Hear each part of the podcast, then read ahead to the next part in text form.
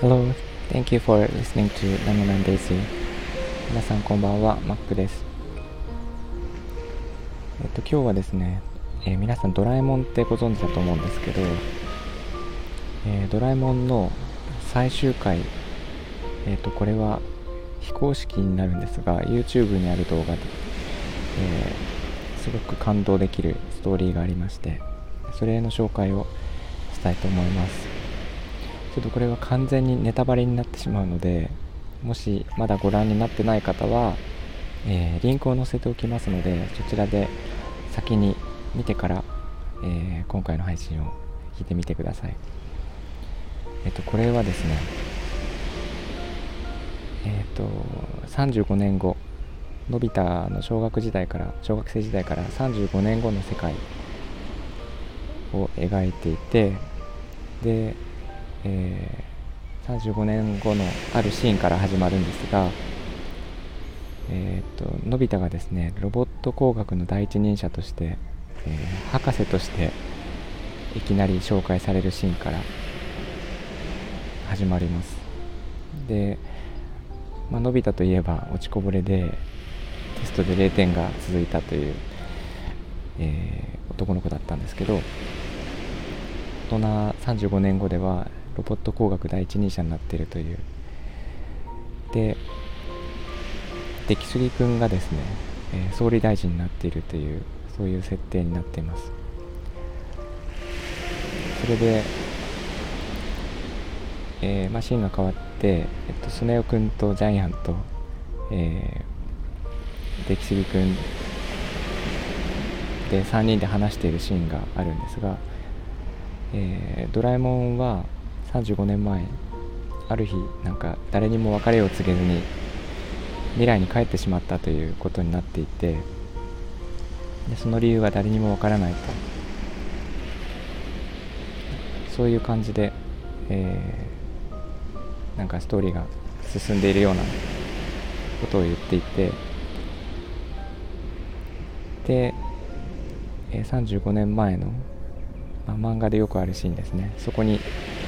えー、戻るんですけども、えーと、ドラえもんが、えー、のび太の部屋にいて、えー、動かなくなってしまったというそういうシーンです。で突然電池が切れて動かなくなったっていうのをドラミちゃんとあの話をすることでのび太が知るんですがその電池が、えー、まあ、ドラえもんの電池っていうのはないと。でなぜかというとドラえもんが旧式の猫型ロボットなのでなんか電池を交換するには、えー、一回記憶を全部消去しないといけないっていうつまり記憶が全部なくなるっていうことでなんかこうどうするかっていう選択に迫られるんですね。でなんかあれこれのび太が試そうとするんですけども選択肢は2つしかなくて、えー、未来の工場で電池を入れ替えてもらう。そうすると記憶がなくなります。でもう一つはそのままにする。あの動かないままどうするかっていうその選択に迫られるんですね。でのび太はえー、まあ、このまま待っていても仕方がないし記憶がなくなるのも嫌だということで自分で直す選択をします。でここから、えーと、学生時代に、えー、シーンが変わるんですけどのび太が、えー、期末テストで学年トップになっているという成績が貼られていて出来すぎがその次出来すぎくんがその次だったんですね。で出来すぎくんがのび太に対しても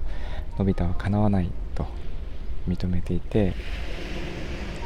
でものび太くんが目指すところはそこじゃないと、えー、もっともっと知識が欲しいという話をするんですね。でなんか取りつかれてるかのようにこう勉強していくんですけどそこから、えーと、35年後に戻りますシーンが。でのび太くんは、えーと、静香ちゃんと結婚して、えー、結構年も取っていてすごく立派な家を構えてるんですが、え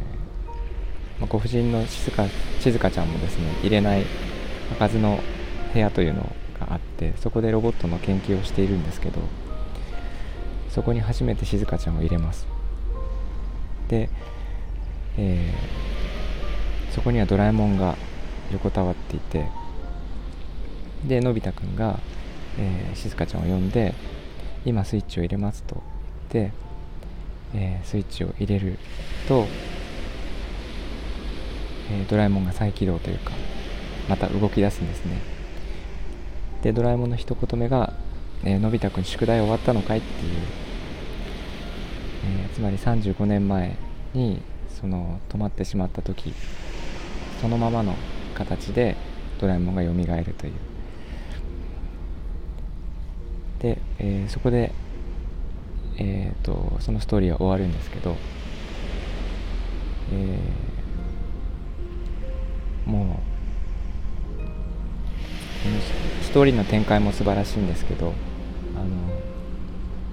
絵絵のクオリティもすごくてですねあの藤子不二雄先生のクオリティそのままの形で再現されていて、えー、それが本当に素晴らしく何て言うかなもう見た人が本当にみんな感動して、えー、涙を流すというストーリーになっているので、えー、ぜひご覧ください。えっと、YouTube のリンクは載せておきますが、ドラえもん最終回というキーワードで YouTube を検索してもすぐに出てくると思います。で、まあ、これ私が見てすごい感動したのは結局、えー、未来は自分で作るんだっていうところですね。あのうちも教育の授業をやっていて、えー、まあ、誰かがこうやってくれるのを待ってる人が結構日本人には多い中で、えー、自分が変えていくんだという感じで、えー、まあ、やっていっていいっていうところ